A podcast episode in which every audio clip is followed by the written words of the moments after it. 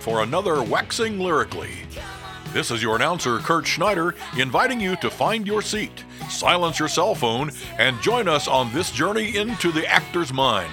From the Waxing Lyrically Studios, located inside the beautiful Brownwood Lyric Theater, please welcome your host for today, Paul Underwood. Hello again, and welcome to Waxing Lyrically. This is your host, Paul Underwood, and I'm going to be playing the role of traffic cop for this one. As we celebrate 3,000 downloads, I figured this was the best time to kind of do a retrospective show and go back and hit you with my best shots, as it were, of my top 20 moments from the podcast that has really succeeded beyond our wildest expectations. We've started this podcast back in July of 2020. And in that time, I've had pretty extensive profiles of 18 lyric players. And I haven't done all the interviews. We've had Chris Henry serve as host. We've had Karen Myers serve as host, along with my wife Jill. And also, Val Nelson sat in the hot seat as she did one of the interviews as well. In addition to those profiles, Waxing Lyrically was on hand for four of the show opening nights. We did a Christmas story. We were there for Clue, Rumors, and Mamma Mia. We also interviewed a good number of the cast of Get Smart, and we even did two cast reveals where, yeah, if you auditioned for a show, you had to listen to the podcast to see what part you got, if you got a part. And I think we kind of kept a lot of people in suspense on those for perhaps a little longer than they could handle. Now, for these top 20 moments that I've chosen, I've kept them pretty short in length and I did that for two reasons. One, I want this to be kind of a snappy show. You know, we're getting through 20 of these. And two, I want to whet your appetite. Maybe you missed one of these episodes and I just want to play little snippets that will maybe encourage you to go back and, ooh, I didn't listen to that one. I'm going to have to go back and catch that one. So that's what we're going to do today here on Waxing Lyrically. I'll be your traffic cop here, just in for introductions. And without any further ado, I think I say that phrase on just about every podcast. Well, with, without further ado, number 20, we go back to my very first profile, and that was with Matthew McNeese. Now, Matthew basically took the entire year off from shows this year, and I don't know about you, but I cannot wait to see Matthew McNeese back in another show at the Lyric. Hopefully, he'll be in a couple or three for the 2022 season. Well, this one's fairly short. I had Matt on, and I tried to draw a parallel between his day job, which is a respected professor at the Douglas MacArthur Academy of Freedom, and his work on the lyric stage. And that's when Matt hit me with a pretty doggone good impression of one of our former presidents. 20. Uh, if I'm in a, a, a, class that calls for it, I can lapse into a little bit of a Bill Clinton, but usually I'll just try and throw it in, you know, just just for a just for a word or two. Yeah. Uh, just just for a couple things, and then we'll move back on to something else. Because if you overuse it, you know, it's it's not really funny. But um, if you if you drop it in at the right time, and I did not say that the way you thought I did, and then you move on, it's it's a little bit funnier. You just kind of that that hit and run humor. Oh, I love it. Next, we venture into one of those shows that I did not host. I turned it over to the very capable Chris Henry to interview Larry Mathis, and Chris made an interesting point that Larry seemed to get typecast as a character having a certain feature about him.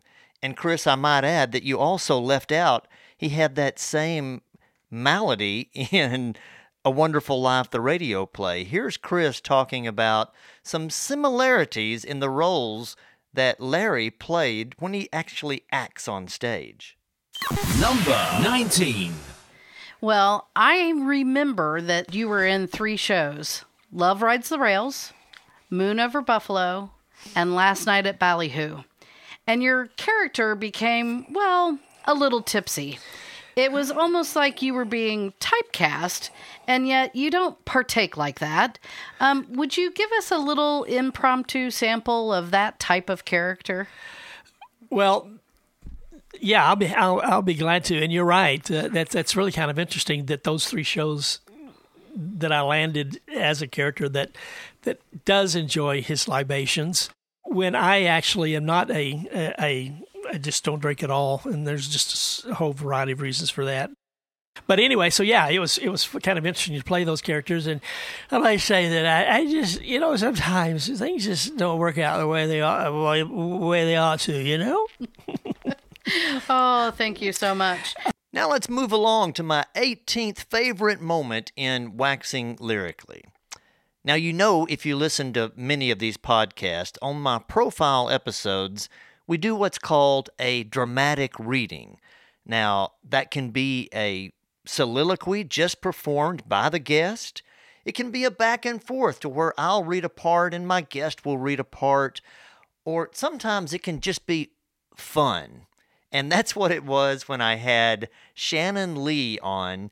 And one of her favorite parts that she's ever played was Mary Poppins. So listen along as Bert the Chimney Sweep and Mary Poppins tackle that tongue twister of a song.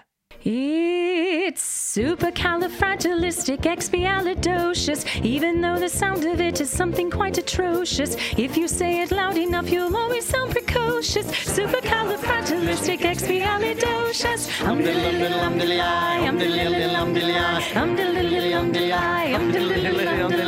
Well, because I was afraid to speak when I was just a lad. My father gave me nose a tweak and told me I was bad. But then one day I learned a word that saved me aching nose. The biggest word you ever heard, and this is how it goes. So supercalifragilisticexpialidocious, even though the sound of it is something quite atrocious. If you say it loud enough, you'll always sound precocious. Supercalifragilisticexpialidocious. Um de lil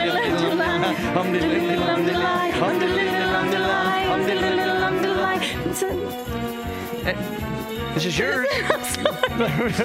gent. When Duke's in pass the time with me, I'll say a special word and then after. Supercalifragilisticexpialidocious. That was bad. Even though the sound of it is something quite atrocious. If you say it loud enough, you'll always sound precocious. Supercalifragilisticexpialidocious. Um lum de lum de li, um de lum de can say it backwards, which is docious ali expiacious fragicalorufus, but that's going a bit too far, don't you think?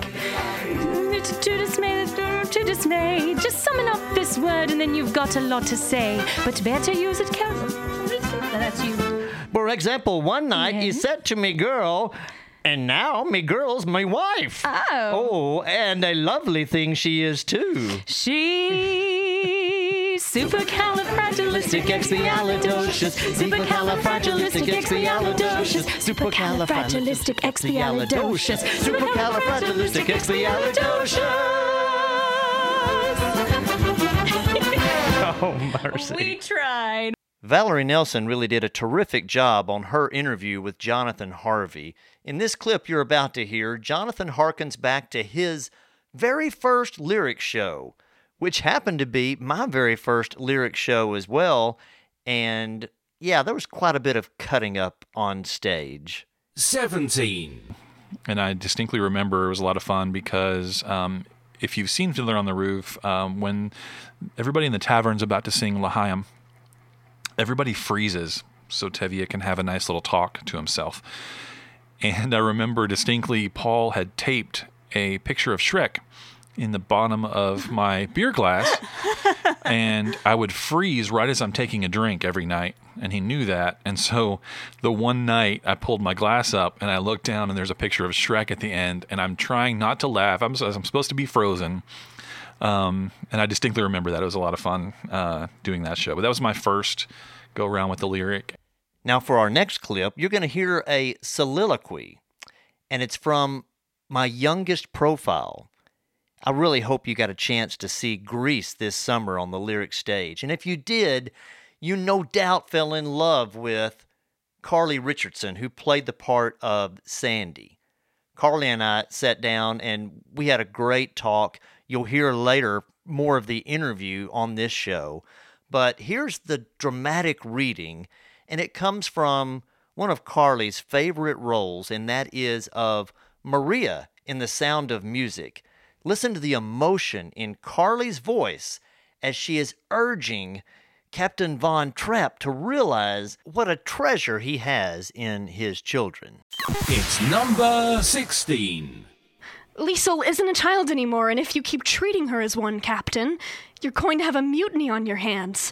And Friedrich, Friedrich's afraid to be himself. He's he's shy, he's aloof. He needs you. He needs your confidence. Brigitte could tell you about him. She could tell you a lot more if you got to know her, because she notices things, and she always tells the truth, especially when you don't want to hear it. Kurt is sensitive. He's easily hurt, and you ignore him. You brush him aside the way you do all of them. Louisa wants to have a good time. You've just got to let her have a good time. Marta, I don't know about yet, but someone has got to find out about her. And little Gretel just wants to be loved. Oh, please, Captain, love Gretel. Love all of them. They need you.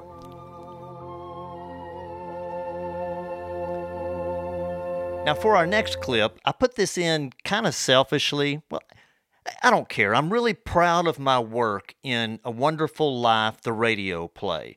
My post production work, where I took the play and then added sound effects to it, and we've played it on the radio, and it's also available on podcast that you really need to listen to around the holidays if you haven't.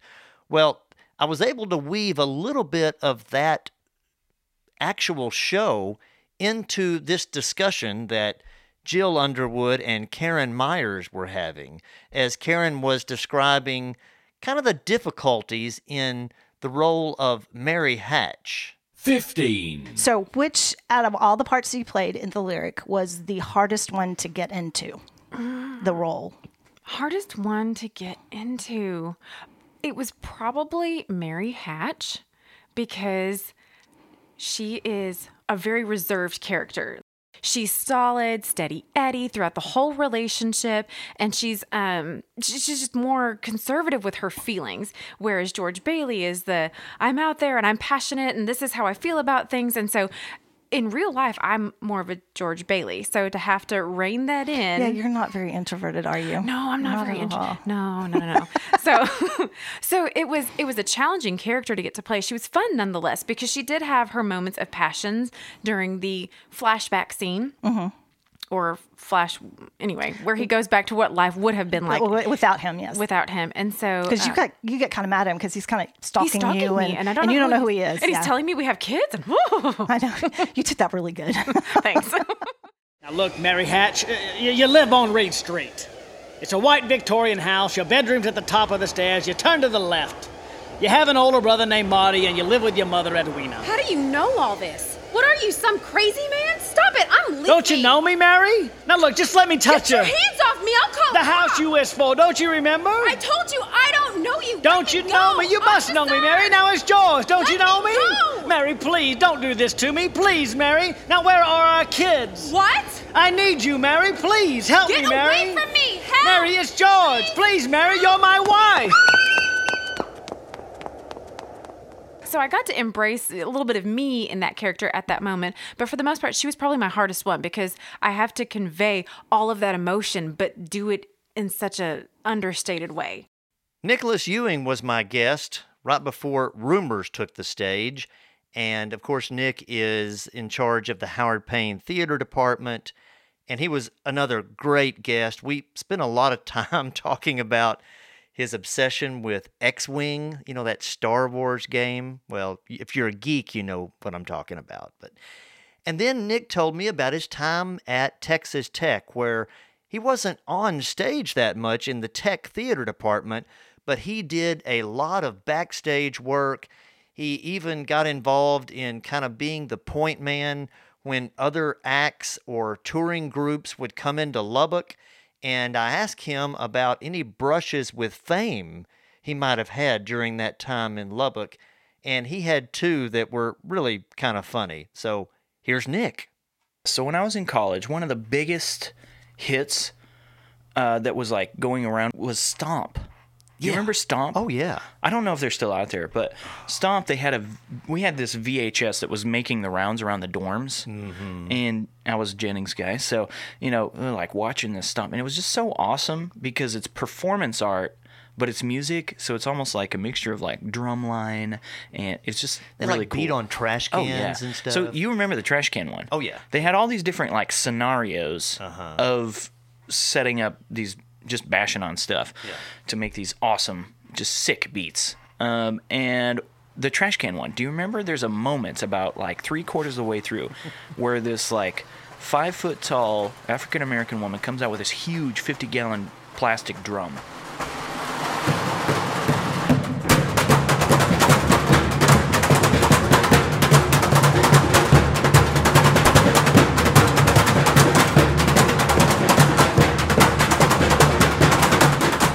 She's just wailing on it with a sledgehammer. and I love that part. That was like my favorite part. So I was working backstage stomp. I was running lines, so I was running the the uh, counterweight system up and down stuff. Yeah, yeah. I was standing back there just watching the show. I'm loving it. And I look and standing right next to me is this woman from like that I had seen like four been- years ago on a VHS tape. And she's got the trash can. I'm like, oh, she's right next to me. I was like, oh my gosh. She looks at me. She's like, watch this. And she she literally says this, and then she walks on stage and just starts to, and I was like, oh my gosh, that was her. That was that. So that was cool. I'm gonna have to find the audio of that, and we'll intersperse that. into Stop. Yes. That's uh, yeah. Oh, Charlie Daniels told me to shut the light off of his face. I was doing follow spot for Charlie Daniels, and and, and you know I'm just like, oh, I'm loving this because I have the perfect. I done told you once you- you tur- get that Yes, spotlight Get that spotlight off my face. He literally was like, shut that thing off. I want to see my fans. So I shut it off and just enjoyed the rest of the show. So I got yelled at by Charlie Daniels. There you go. I don't think he knows my name. Maybe he does now. See, most people would have led with the Charlie Daniels. Charlie Daniels one, but but not Nick. He I leads. forgot about that one. He leads with the Stomp. five foot two. Yeah, black man. woman with the sledgehammer and the trash can. That was awesome. That was a bigger Yeah. moment for you Yeah. than Charlie I, Daniels. and I never introduced myself. Dadgummit. No, I know. It's just like, hey, I'm Nick. We move along to number 13 as we count down my top 20 favorite little moments of doing waxing lyrically, which now has over 3,000 downloads. Now, for this clip, we go to my most recent interview, and that was with Darlene Irvin. And Darlene has had so much experience in directing shows, in judging shows for UIL competition.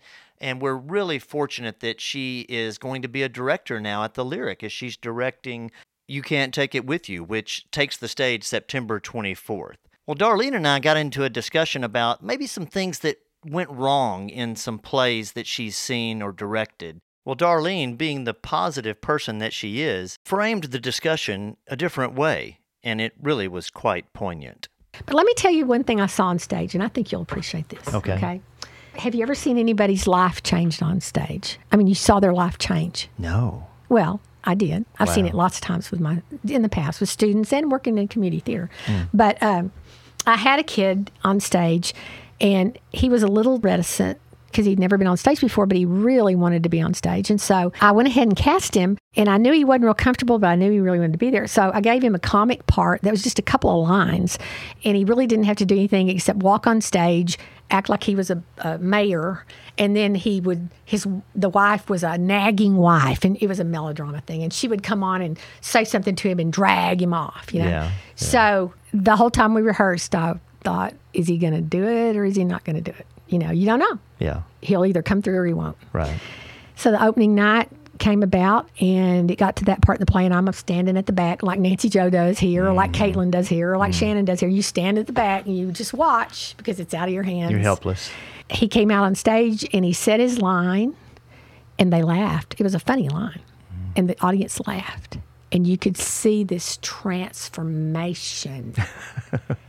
and all of a sudden he was hysterical and he puts this face on she grabs his ear and he he growls and ouches and she drags him off stage he was a big hit well from that day on He was in every show I ever did for the next three years and ended up being a musical theater major at West Texas State, and now he's a professional actor. That's amazing. But it's because that moment, I know the moment he became an actor Yeah. and did what he did. And that was one of the most beautiful things to see. My next favorite moment from the Waxing Lyrically podcast was when I had Elisa Hinton on as a guest. Now, Elisa is so great in every show she's been in. She was fantastic along with my wife as a pigeon sister in The Odd Couple. Oh, and if you saw her in Rumors, you no doubt saw the skills that she has as an actress. Elisa had one request before she would agree to the interview, and that was you got to make me a drink. Okay, it was like a Thursday night, and we were both ready to unwind a little bit, and it really made for a fantastic conversation. Listen as Elisa talks about the moment that kind of changed her lyric life the first time she decided to audition for a show. 12. The first time I came to the lyric and saw a show, my thought was, I wish I could be up there. Yeah. And that was back in maybe 2005 or 6. I wonder how many people get that same feeling and I would think a lot. Yeah. And Six. and I didn't act on it for a long I put my kids in it, you mm-hmm. know, and mm-hmm. so yeah. But that opportunity came, and I I went to Nancy Jo after auditions were over. They were going to have them the next day, and I was trying to build up my nerve. And I said, well, you know, maybe maybe I could try out. And she was like, oh yeah, look how colorful you are, you know. And she was just, you know how she is. And she was just like, look at you. So um, she said, just bring in a song. And so I didn't have sheet music. I'd never auditioned for anything ever. And so I got up on the stage. I came back the next day. She said, you need to come back. Yeah. So I came back the next day. And I sang um, Mary Poppins' Spoonful of Sugar a cappella. All right, here it is, ladies and gentlemen. Here is Elisa Hinton with Spoonful of Sugar. Okay, hit it. Let's go. Just a spoonful of sugar helps the medicine go down in the most delightful way. Yeah, I'd cast you. I'd cast you. Sure. Be in- so I got be in the musical. I was in the musical. I got to wear a awesome costume. I only had one word. Yeah. And it was wonderful. It was That exactly was your one what I- word. Wonderful. pity. Oh, pity was your one word. Pity. And it was a very difficult word because apparently peas don't come across. And she, Nancy Jo kept saying Oh. louder. lou- And I had a mic and everything. I was like, one word. All I have to do is say pity and they still can't hear me.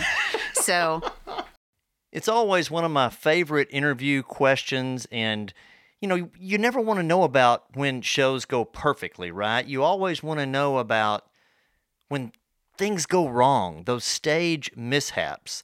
So I had Val Nelson on my second Waxing Lyrically show, and Val and I got into a little discussion about when things didn't go exactly as planned. 11. So there was one performance in A Few Good Men, and you come up to the desk there, to, to my right, and I've got a phone there on the desk, and you knock the phone off the hook, oh. and it falls on the floor. You remember? I vaguely remember. Oh my gosh. And I think I had the next line, and I freaked. I didn't know what to say. And then I thought about it, and I went home and I was stewing. I thought, well, you know, we ruined the illusion in the scene. And all I had to say was, whoa, somebody's had a little too much caffeine or something just briefly like that. Oh, you I always can- uh, wish I would have said, but then what that does is that could throw off the next line or whatever. It's it's a delicate thing because I mean I I've been in where I've you know flubbed a line or forgotten. I think that happened with um, Matthew McNeese in A Few Good Men. I think there was a part where if one night I just my brain just wasn't well, working. it's not like you didn't have, you know, a lot of lines million there, but- anyways. Yeah, but I think, you know, he covered for it. But then, of course, you know, as an actor, you go and like you did, I was like psychoanalyzing it the whole next day or two. It's like, oh, I could have if I- said, I know. Yeah. You know, yeah, I forgot a line, but you're not supposed to just stand there not saying anything. And I could have said something, and I could have said this. And So when I think back to A Few Good Men, I always kind of think about this. Darn it, I wish I would have been quick enough on stage to just say a little cover line there. But can I talk about one? Oh, there's this. Oh, oh, oh. Yes, yes. okay, so I mentioned Pocket Sandwich Theater Uh-huh. in Dallas. Yeah. Um, that's where I did the most shows over the last 10 years before you know, well, six years before I moved here. But um, they did melodramas. okay. And it was you could the audience could throw popcorn Oh. at the actors. We're talking about like villains and Yes, heroines yes. and tying You- people to the and train they tracks. encourage the audience to cheer the hero and boo the villain. Yeah. So hooray for the hero! Holding up the- the signs and- yeah, yeah, yeah. Uh, we didn't have signs, but the audience was encouraged to participate. So Okay. they were all scripted shows. Yeah. It wasn't improv, but sometimes you did improv a little bit because the audience is sitting like a lot of times the audience really like to get the popcorn down your top. Um, and the costumers would make appropriate costumes so the audience could do that. Give them a target to shoot yeah, for. give it a target to shoot for. But um, there was this one show, Oh Brother Werewolf Art Thou? and I was I was in a swamp boat with the werewolf guy who was kind of my love interest, but we hadn't, you know, done anything. Yeah. And this little girl, you know, we're getting to a part where it's kind of serious in the script, and this little girl says, "Just kiss him." and I think back and I wish I would have turned to her and just said, but that's not in the script. but I remember just everybody in the audience just cracking up. And I just kind of like actually looked at the little child because she was so adorable. Right. And people, we just got started getting pummeled with popcorn. So anyway, So you always think of that, like after the fact. You think, exactly. That would have been such a you good always, you know, it- I you always. I mean, sometimes you can roll with it and it comes really quick, and that's you know, improv experience will help you with that. But Improv certainly, and just being comfortable on stage. Yeah. Yeah. We're now into my top 10 favorite moments here. And this one, we go back to a dramatic reading. And it was time for yours truly to be a little intimidated because I got to read with Dr. Nancy Jo Humfeld. She chose for the dramatic reading a play that's one of her favorites called Laundry and Bourbon. There was one catch. I had to read as a woman. Now, I might also add these dramatic readings, there's no rehearsing. We just go into it cold. The only thing I really had to go on was it's Southern. And if anybody can do Southern, it's yours truly. But as a woman? Top 10. I've known you all my life. I know you need a marriage and you want a family. Am I right? Yes. Then wake up. You can't leave the important things in life like marriage and children up to the men folk. If they had their way, they'd just stick to their football and their fishing and their Thunderbirds and just be boys forever. Now, if Roy straightens up, that's one thing. If not, well, you got a decision to make. Maybe it's already been made for me. What do you mean? Nothing, Hattie. Forget I said that. Don't tell me it's nothing. Oh, you're pregnant, aren't you? Yeah. I knew it. I knew it the minute I walked in here today. Oh, Lisbeth, that's wonderful. What's wonderful about it? It comes at the worst possible time. Wrong. It comes at the best possible time. Well, don't you see? This might be just the thing to make Roy straighten up and fly right. And if it doesn't? Well, then, to heck with him. I guess. Oh, I guess you're right. Oh, honey, let me give you a hug. That's the smartest thing you ever did. What do you mean? Getting pregnant, of course. Hattie, I didn't get myself pregnant on purpose. I didn't plan it this way. Are you sure? Yes, yes, I'm sure. I don't know if Roy can take this right now. He doesn't know what he's doing himself. Well, that's not your problem. It's ever bit my problem. It couldn't be any more my problem. I didn't mean to get you all upset. I just meant that. I know, Hattie, I know. I just I just don't want to talk about it anymore. Oh, well, sure. Sure. Uh, say, mind if I use your phone? of course. Figure I better check on the kids. No telling what devilment they've gotten up to. Everything's going to turn out fine. You'll see. If you were fortunate enough to see Rumors or The Odd Couple on the lyric stage, you no doubt have an appreciation for the playwright Neil Simon. Such great words. I was very fortunate to be in The Odd Couple, uh, but a very difficult show because the lines just come fast and furious, and there's no prompting. Your line could be something totally unrelated to the line right before yours. And at any rate, it's just a different show, and that's what makes them so great. Well, when I sat down with Chris Henry, and Jimmy was there too, but you know, Jimmy is more of a behind the scenes guy. Well, Chris and I talked about The Odd Couple and that one performance to where Chris, as the stage manager, saved our butts. Nine. There was one moment in um, Odd Couple. They were going along with the dialogue, and, and I follow it in the script as we go. And I realized that they've skipped a whole section. I'm, we're talking three or four pages of dialogue. Oh, no. And it was seamless. But all of a sudden, I'm flipping through my book and I'm listening to lights and sound going, uh oh, they're off script. Where are we? What page? Where are we? Oh, no, oh, okay, we're on this page. And anyway, we get through that part and I realize that Ben Cox, the lead actor, is getting ready to pick back up on the dialogue that he actually just said about five minutes ago. Oh, no. And I'm like, oh no, I can't let him get into the same. I mean, they've already done the dialogue. Um, so I made the phone ring. and um, so to get him back on track. Ring and the phone, ring the phone. Yeah. Because you had to call that out. Yes, and they did I did. the back. Yeah. That's right. And um, It's not like you dialed the number. yeah, no, and, and so I'm, I'm, I, I told Sound to do the phone, and um, you know, everybody on stage kind of perks up like the phone doesn't ring here, um, and Ben Cox kind of shifts over just enough to give me an eye on the side of the stage about what are you doing? That's not supposed to be here. Yeah. And I'm like, it's okay. And I, I'm sure he probably couldn't see me. Right. But anyway, and then all of a sudden it dawns on him that we were getting ready to repeat the scene we had just done. And so he um, he gets up and walks across and answers the phone and goes on to the next section in the script. And after they finished the scene and and we got to the intermission, he came off the stage first thing and was just like, "You saved us!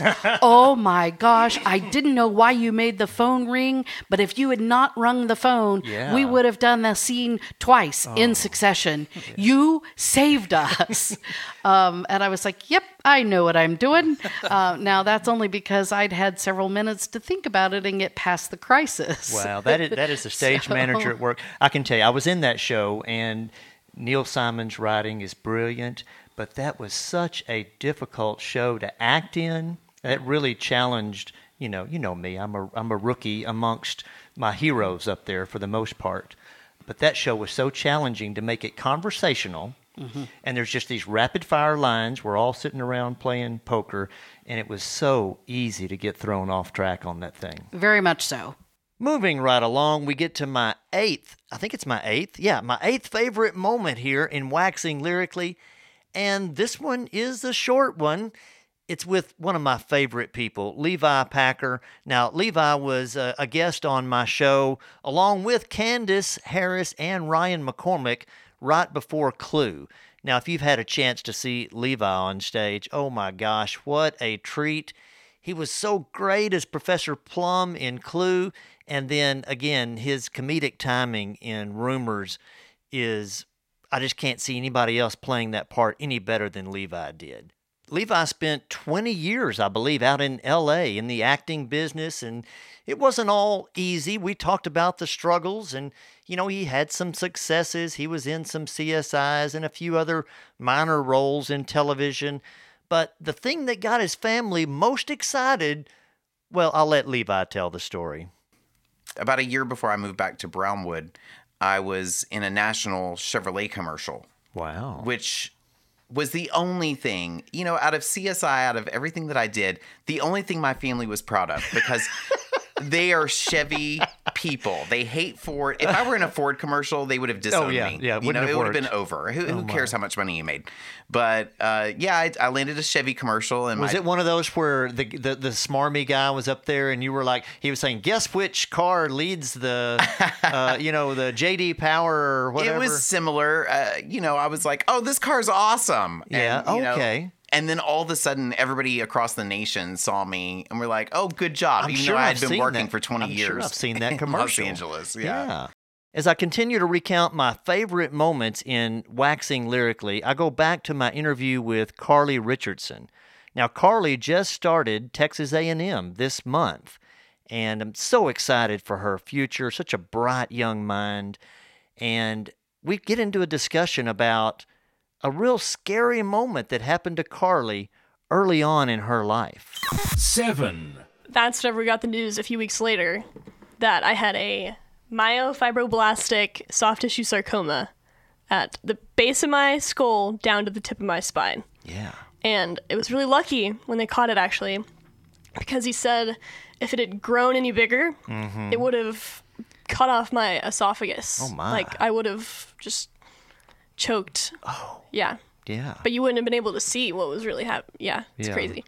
At seven years old, you had an amazing calm, really, through this entire process.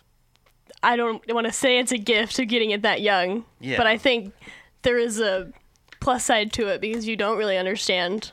Yeah, the so you're able to just be like, well, it's gonna be okay. Yeah. Like, But it was like a malignant tumor situation. Yes. Yeah.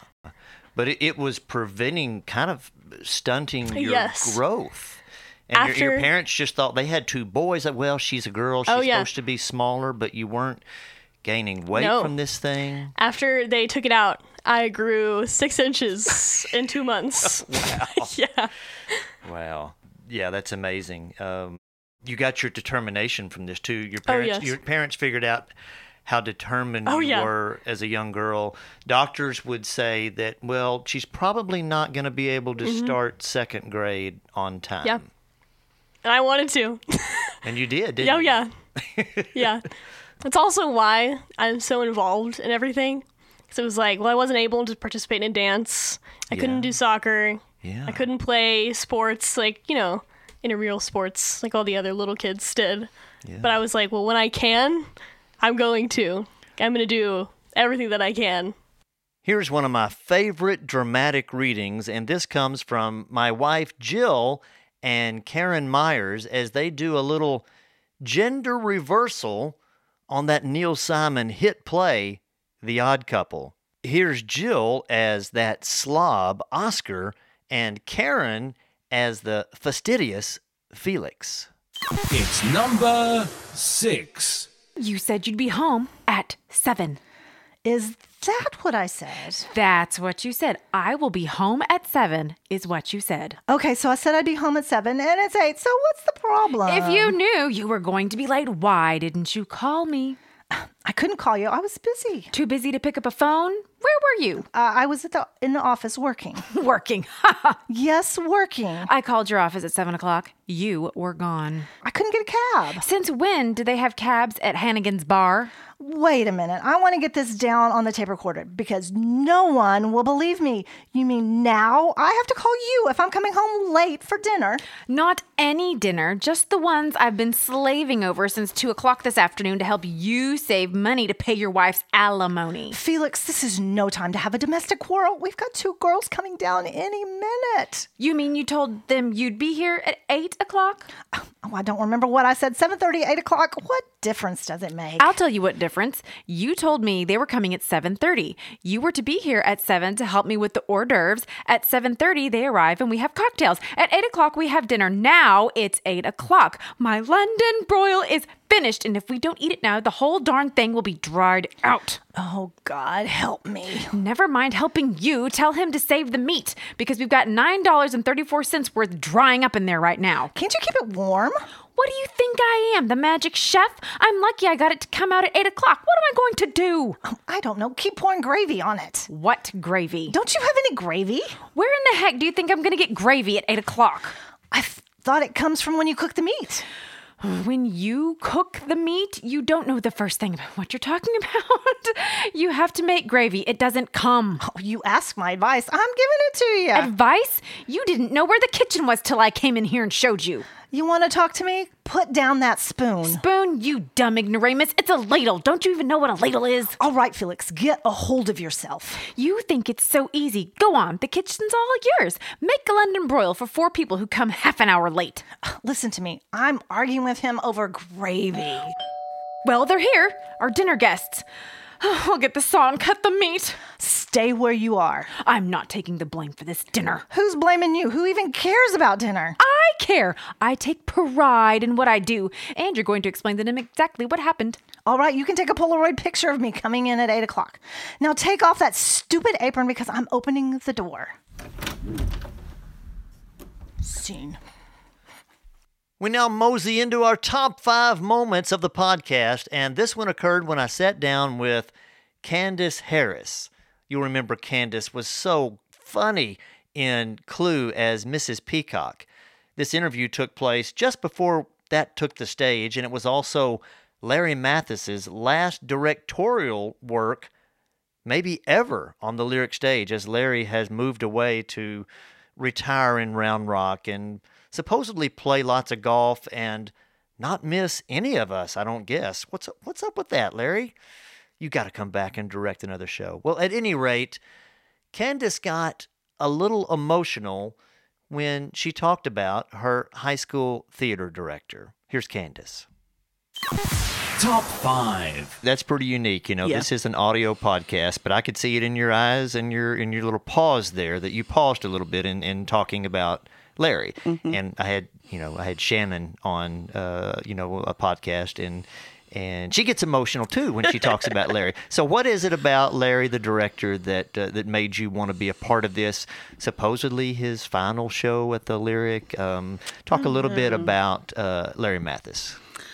Larry, and you know, you're going to make me emotional just kind of talking about it, but not only did he see something in me as a, you know, young person, but he was the example to me early in life of a really strong, um, positive male figure. Yeah. And uh,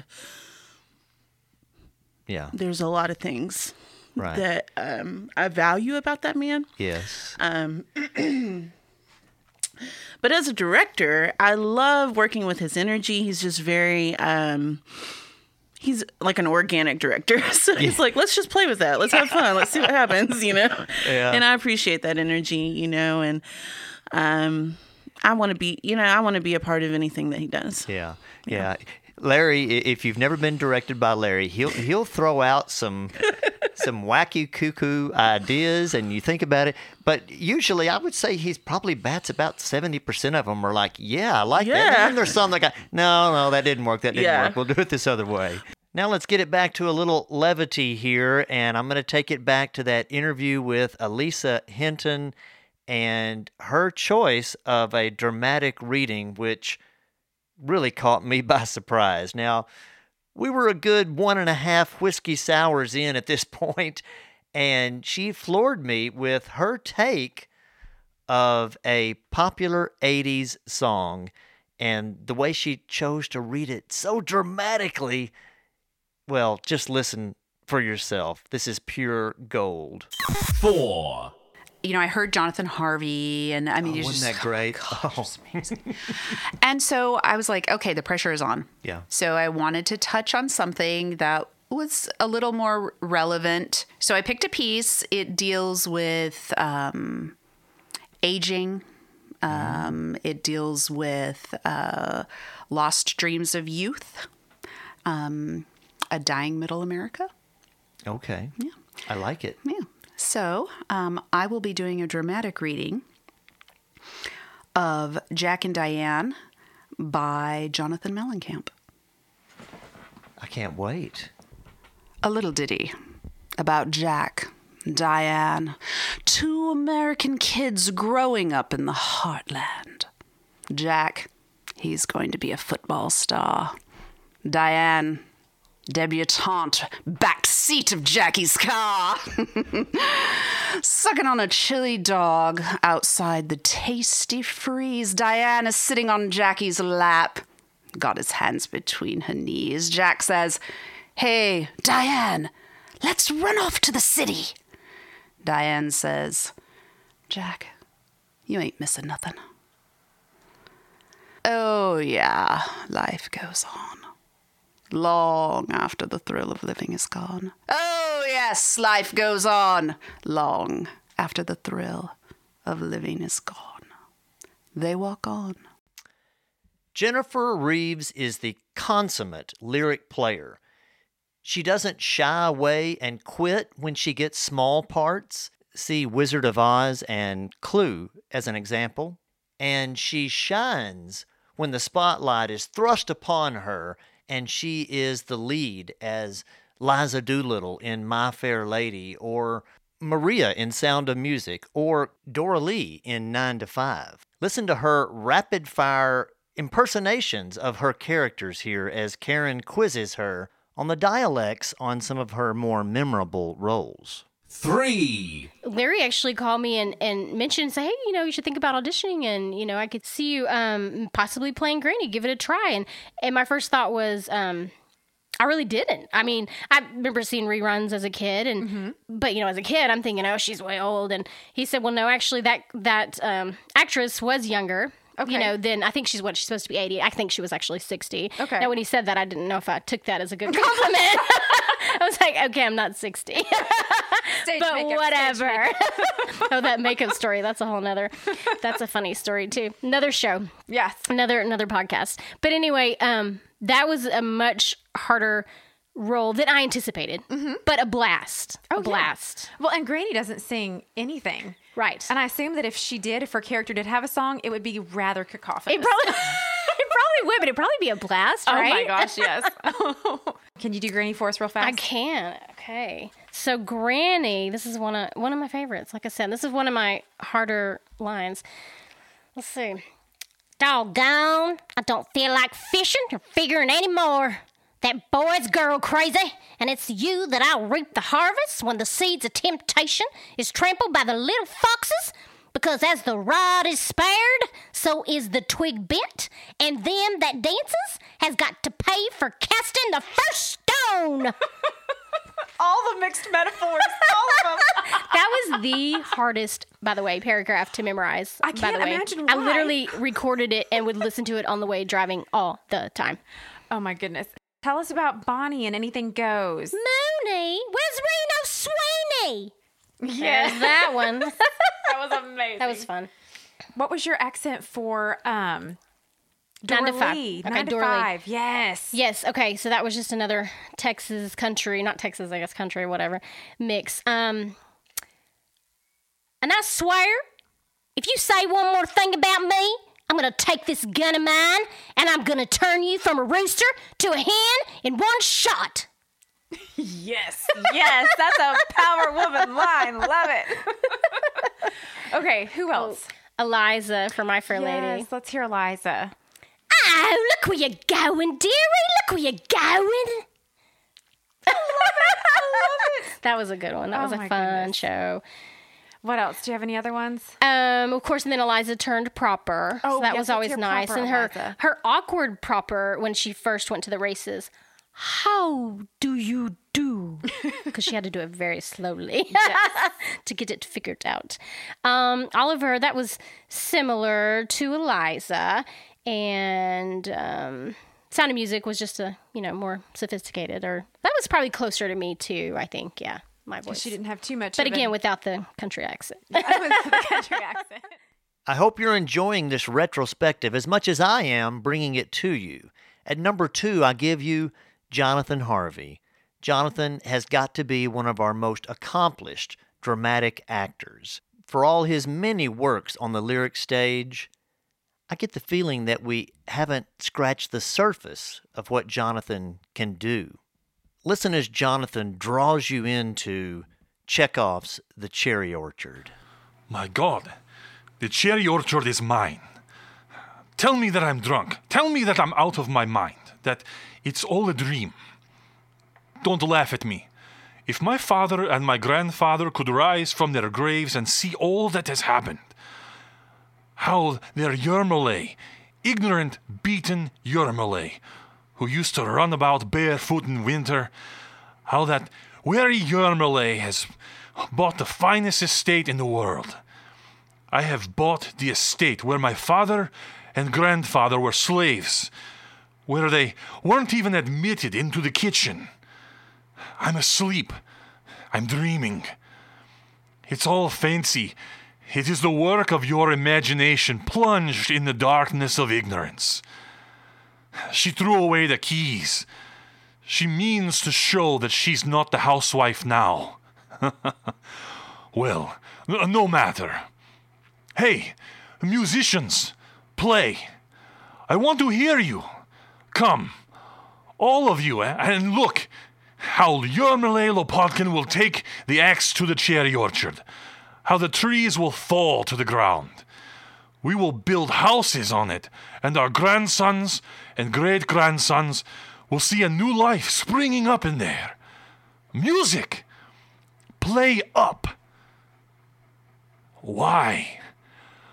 Why didn't you listen to me, dear lady? My poor friend. Oh, dear lady, there's no turning back now. Oh, if all this could be over. Oh, if if our miserable, disjointed life could somehow soon be changed. What's that? Uh, musicians, play up. All must be as I wish it. Here comes the new master, the owner of the cherry orchard.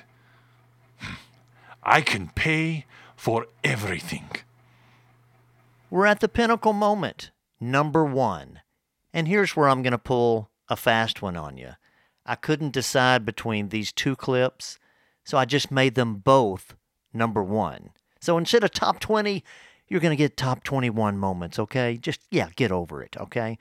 Um, you'll recall back at number five, Candace Harris got emotional in talking about Larry Mathis. Well, my guest Shannon Lee also got emotional, very emotional, talking about Larry, and I really needed some Kleenex there um, when I had Shannon Lee on. Uh, but that's not the part I'm going to share with you on Shannon. It's a part about Shannon giving birth to twins, and it was not an easy ride. And she shares with me the emotions that went into welcoming Lily and Hannah into the world. Number one. My back was hurting real bad. And my mom lived in the same apartment complex. So I went over and I said, Mom, I don't feel real good. And she was like, Well, you've got insurance. Get in the car, go get checked out.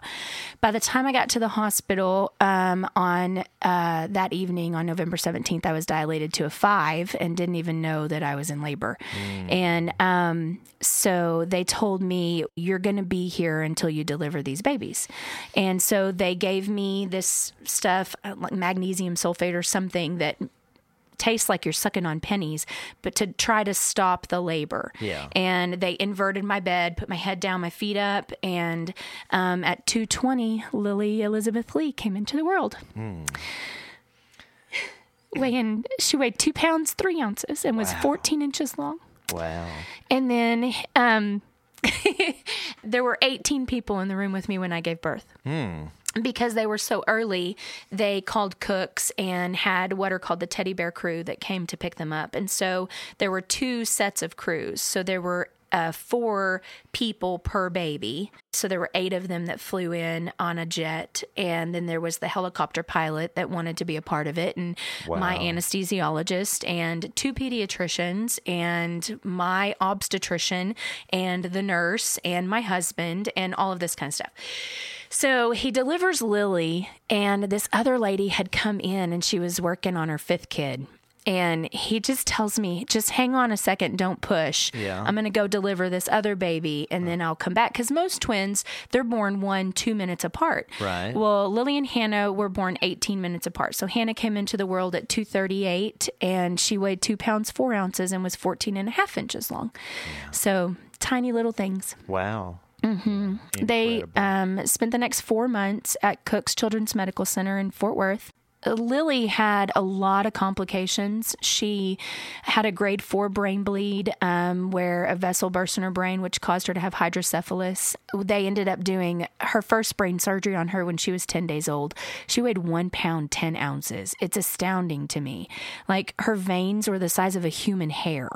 How do you do that? Like, how do you do surgery on somebody whose heart is the size of your thumbnail? Like, I just don't understand. No, it's amazing. Um, she ended up with, uh, before it was all said and done, two brain surgeries, a heart surgery, surgery on her stomach, and surgery on her ears before she was two. And then Hannah had two collapsed lungs. She was probably the sicker of the two. She was the only one that the doctor came in and said, We're going to try this. And if it doesn't work, yeah. that's that. Yeah. So that was a that was a hard day, and that was the day that I went into one of the pumping rooms there and uh, hit my knees and said, "Lord, if you take one, just take them both, because I can't just I can't do that." And He was gracious to me and let me to bring them both home. And lastly, here's an emotional moment from Billy Harvey. I sat down with the cast of Mamma Mia, and it was supposed to be kind of a light-hearted show to where they would each pick their favorite ABBA song from the musical.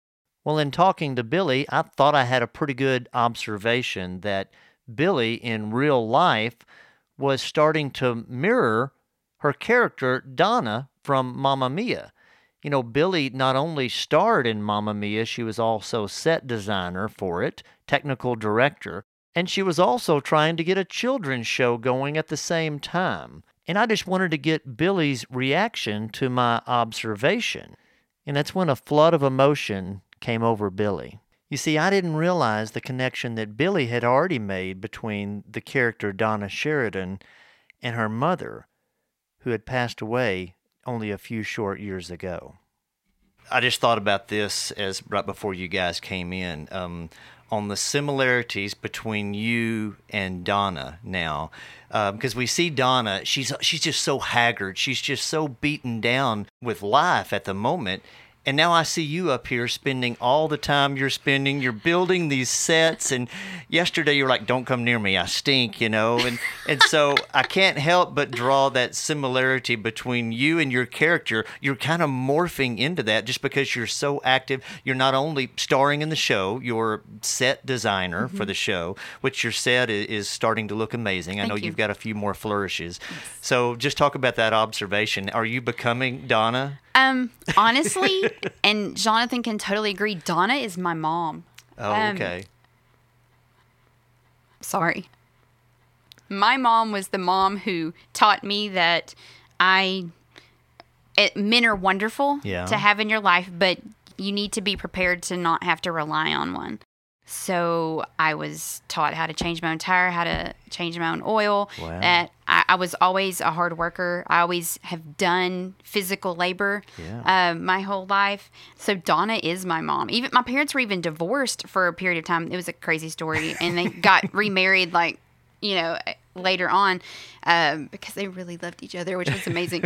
um, so Donna is my mom, and so when I'm playing her, I just think about everything she went through, why she's taught me, Yeah. because it's all the same, you know, mindset. Amazing. Mhm. Very cool. Well, there you have it. There's my top 21 moments from Waxing Lyrically, the podcast. I've enjoyed starting this podcast and bringing it to you. Please share it with your friends. And let's go from 3,000 to 5,000 downloads in, let's say, six months, half the time, okay? Does that sound like a deal? You know, I called this my top 20, but really, it's the wonderful guests that I've had on. They are the tops. They're the Mona Lisa. now I'm going to turn it over to Chris Henry and Larry Mathis to close things out. It only seems fitting to do that. You know, Larry, you usually end a cast meeting with us all putting our hand in the middle and saying a particular quote. Yeah. So I'd like to end this podcast with that quote. with that quote. Yeah. All right. Uh, and by the way, that quote comes from something I learned in high school. And it's done at high schools all over this nation. It, it's um, the official motto of the uh, International Thespian Society.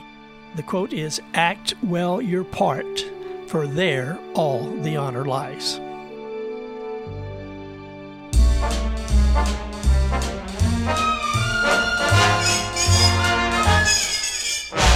You're the top. You're the Coliseum.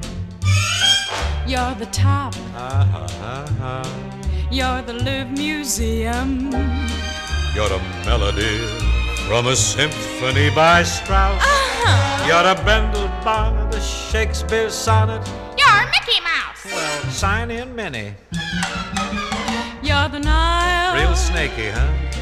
You're the Tower of Pisa. I'm Very large in Naples. You're the smile on the Mona Lisa. I'm a worthless check, a total wreck, a flop. Not so, but, if baby, I'm the bottom, you're the top. Thanks for tuning in to Waxing Lyrically. If you enjoyed today's show, please take time to give us a five star review on Apple Podcasts. And above all, please share it with a friend. This is your friendly announcer, Kurt Schneider, thanking you for your investment in live theater. Goodbye for now. But if this ditty is not so pretty, at least it'll tell you how great you are. Carry on. You're the top. You're from Hogan's Alley. You're the Eiffel Tower. You're a grand finale. You're the tops. You're an April shower.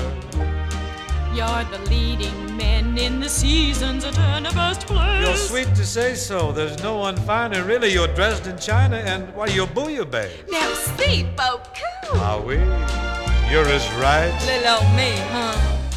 As the Magna Carta. Gee, you're a knight. Cum laude, huh? Uh-huh. Of the good Queen's Garter. Oh, I'm thrilled. I'm a case of gout. Aw. A me without a bop. No doy. I'm a turkey you just can't fix up. I'm an option that no one picks up. But if, baby, I'm the bottom, you're the top. You're a mezzo soprano. You're a Marciano. Baby, if I'm the bottom, you're the top.